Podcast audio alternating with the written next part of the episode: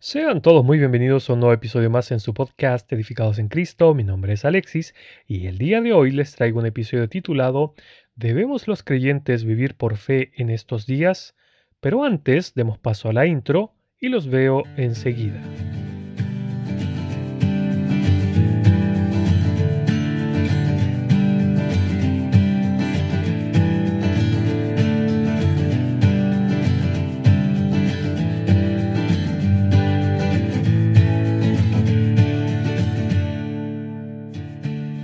Sabemos, conforme a las escrituras, que estamos viviendo en tiempos peligrosos, nos dice 2 de Timoteo capítulo 3 verso 1, y en días que son llamados malos. Esto lo encontramos en Efesios capítulo 5 verso 16. Esto es a causa del pecado y de la maldad que se apodera cada día más de los corazones de las personas y, muy tristemente, también del de muchos cristianos.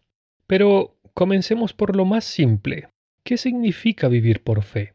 Puede que nunca se lo haya planteado, aunque puede que sí.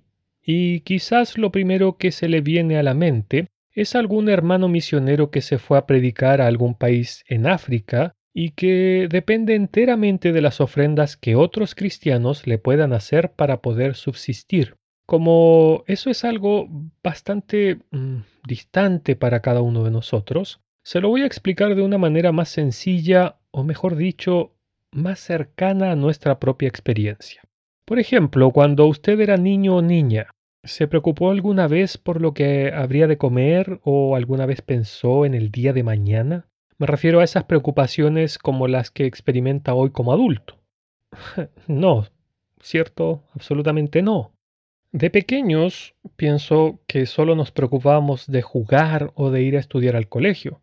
Jamás pasó por nuestras cabezas que habríamos de comer, ya que teníamos la plena certeza de que al llegar a casa habría un plato de comida caliente, porque nuestra mamá o quien nos cuidaba lo habría preparado.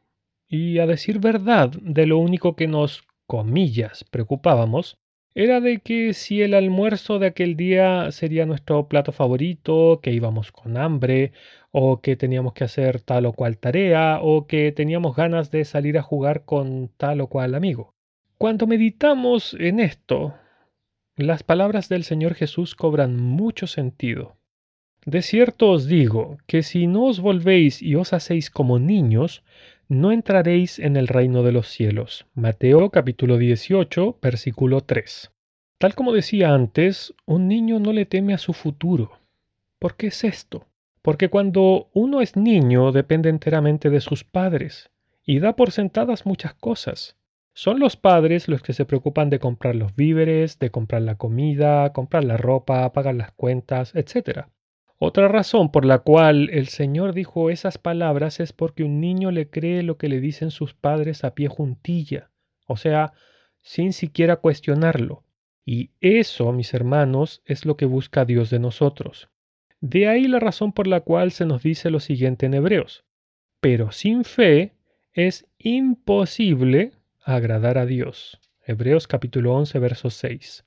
Pero claro, como Dios conoce a la perfección nuestros corazones, según leemos en Jeremías 17 en los versos 9 y 10, el Señor Jesús en el Sermón del Monte dijo lo siguiente, Por tanto os digo, no os afanéis por vuestra vida, qué habéis de comer o qué habéis de beber, ni por vuestro cuerpo, qué habéis de vestir. ¿No es la vida más que el alimento y el cuerpo más que el vestido? Mirad las aves del cielo que no siembran ni ciegan ni recogen en graneros y vuestro Padre Celestial las alimenta. ¿No valéis vosotros mucho más que ellas? No os afanéis, pues, diciendo, ¿qué comeremos, o qué beberemos, o qué vestiremos? Porque los gentiles buscan todas estas cosas, pero vuestro Padre Celestial sabe que tenéis necesidad de todas estas cosas. Mas, buscad primeramente el reino de Dios y su justicia, y todas estas cosas os serán añadidas. Así que no os afanéis por el día de mañana, porque el día de mañana traerá su afán. Basta a cada día su propio mal. Mateo capítulo 6 versos 25 y 26 y del 31 al 34. Hoy en día los creyentes de todo el mundo hemos perdido el norte al no vivir de esta forma, es decir, por fe. Hemos hecho todo lo contrario a lo que Dios nos mandó porque la gran mayoría de nosotros nos hemos enfocado en trabajar por la comida que perece. El mismo Señor Jesús nos mandó diciendo, trabajad no por la comida que perece, sino por la comida que a vida eterna permanece, la cual el Hijo del Hombre os dará. Juan capítulo 6, verso 27. Amado hermano o hermana que me oye, usted acaba de oír las palabras que el mismo Señor Jesús dijo, que debemos ser como niños confiando en Él, que no debemos preocuparnos por lo que habremos de comer o vestir. Es más, Pablo le dice a Timoteo, así que, teniendo sustento y abrigo, estemos contentos con esto. Esto está en 1 Timoteo capítulo 6, versículo 8. Y Acabo de leer las palabras del Señor mandándonos a trabajar por comida que no es física, sino eterna. Entonces, ¿qué hacemos desperdiciando nuestras energías haciendo lo opuesto a lo que Dios nos mandó? Porque si decimos que somos sus discípulos, que le creemos y buscamos obedecerle, ¿por qué la mayoría de creyentes no vive de esta forma? ¿No era así como vivían los cristianos del primer siglo? Dice la palabra de Dios, todos los que habían creído estaban juntos y tenían en común todas las cosas, y vendían sus propiedades y sus bienes y los repartían a todos según la necesidad de cada uno. Y perseverando unánimes cada día en el templo y partiendo el pan en las casas, comían juntos con alegría y sencillez de corazón, alabando a Dios y teniendo favor con todo el pueblo. Hechos capítulo 2 versos del 44 al 47. Lo más probable es que muchos de los que me oyen y que son padres están pensando en las cuentas, la educación de sus hijos, de cómo van a proveer para la familia, etc. Pero permítanme hacerle unas preguntas. ¿Acaso cree que no habían padres entre los creyentes del primer siglo de los versículos que leí recién? Porque no dice que alguien pasaba hambre o que tenía necesidad. ¿No alimentó Dios y le dio a beber cada día a más de un millón de personas durante 40 años en el desierto? ¿Acaso no es el mismo Dios hoy en día? ¿Existe siquiera algo difícil para Dios? En caso de que no esté convencido de todas estas preguntas que acabo de formular, escuche las promesas de Dios. Dice así, Conoce Jehová los días de los perfectos, y la heredad de ellos será para siempre. No serán avergonzados en el mal tiempo. Ponga atención, y en los días de hambre serán saciados. Joven fui y he envejecido, y no he visto justo desamparado ni su descendencia que mendigue pan. Salmos capítulo 37 versos 18, 19 y 25.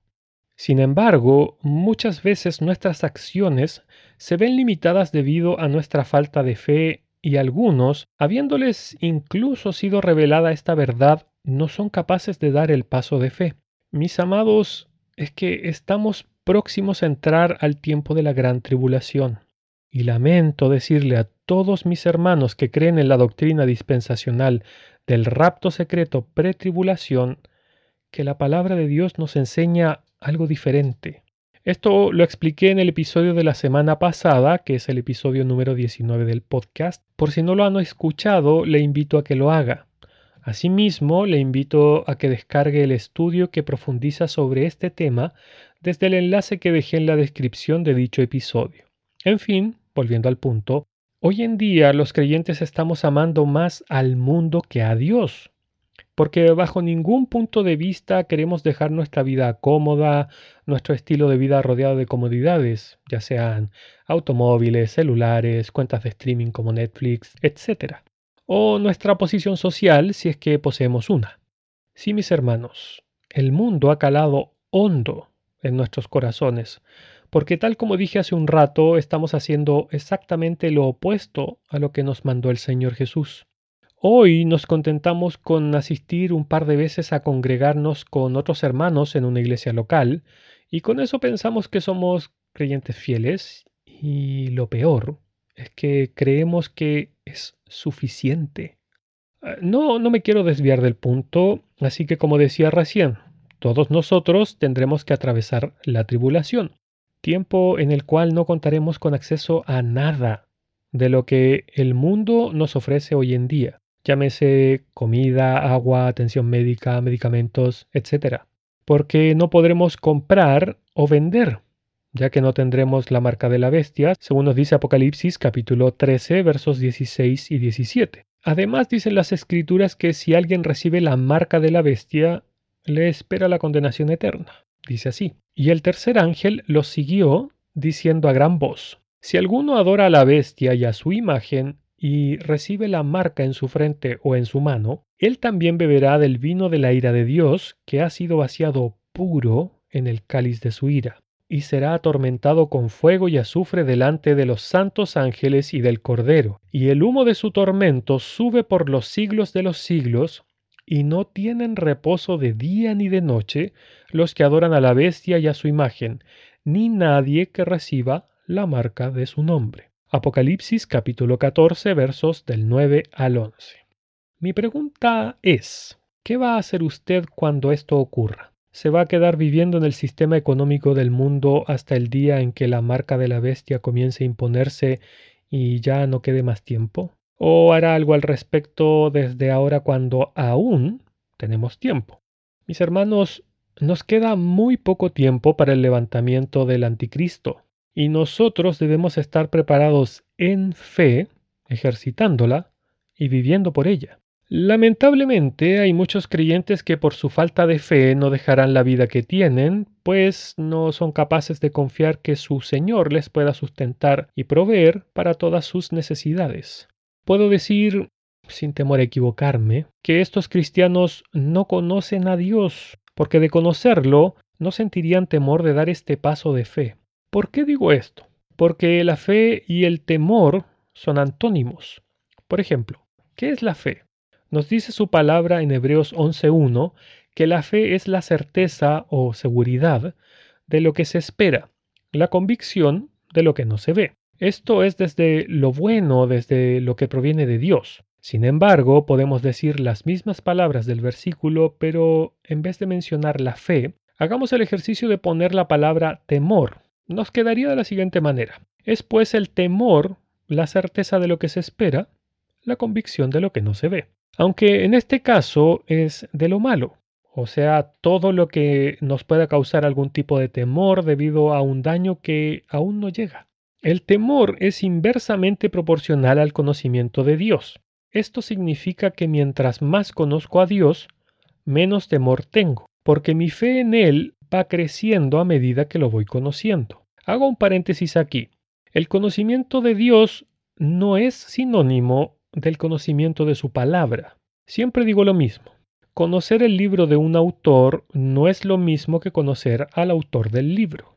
Por eso el apóstol Pablo oraba que los hermanos que habitaban en Éfeso tuvieran este tipo de conocimiento. Dice la palabra del Señor. No ceso de dar gracias por vosotros, haciendo mención de vosotros en mis oraciones, pidiendo que el Dios de nuestro Señor Jesucristo, el Padre de Gloria, os dé espíritu de sabiduría y de revelación en un mejor conocimiento de Él.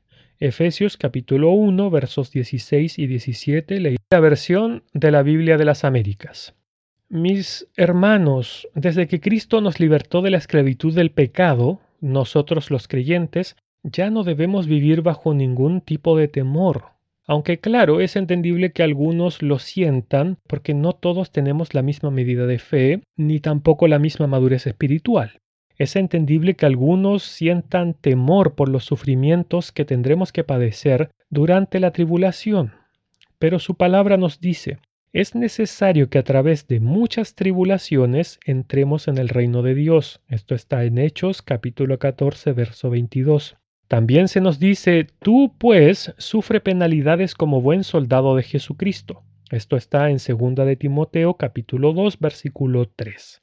Mis hermanos, no se trata de ser masoquistas, sino de ser realistas. Y es precisamente la razón por la cual debemos pedirle a Dios que nos ayude a estar preparados para aquellos días. Mis amados, nuestro Señor se humanó y murió para que nunca más vivamos bajo la esclavitud del temor. Escuche. Así que por cuanto los hijos participaron de carne y sangre, él también participó de lo mismo, para destruir por medio de la muerte al que tenía el imperio de la muerte, esto es, al diablo, y librar a todos los que por el temor de la muerte estaban durante toda la vida sujetos a servidumbre. Hebreos capítulo 2 versos 14 y 15. Les hago un llamado a que salgan del sistema mundano, mis amados hermanos, porque Dios nos llama a que salgamos de la gran Babilonia para no recibir ningún tipo de perjuicio, tal como nos dice su palabra en Apocalipsis. Escuche. Y oí otra voz del cielo que decía, Salid de ella, pueblo mío, para que no seáis partícipes de sus pecados, ni recibáis parte de sus plagas, porque sus pecados han llegado hasta el cielo, y Dios se ha acordado de sus maldades. Apocalipsis capítulo 18 versos 4 y 5. Ore al Señor para que le aumente su fe y le dé más conocimiento de Él, para que así mi amado, mi amada hermana pueda abandonar todo en este mundo y vivir conforme a la voluntad de Dios, es decir, por fe, y pueda estar listo para el peor tiempo que se vendrá sobre la humanidad. Que el Señor les bendiga.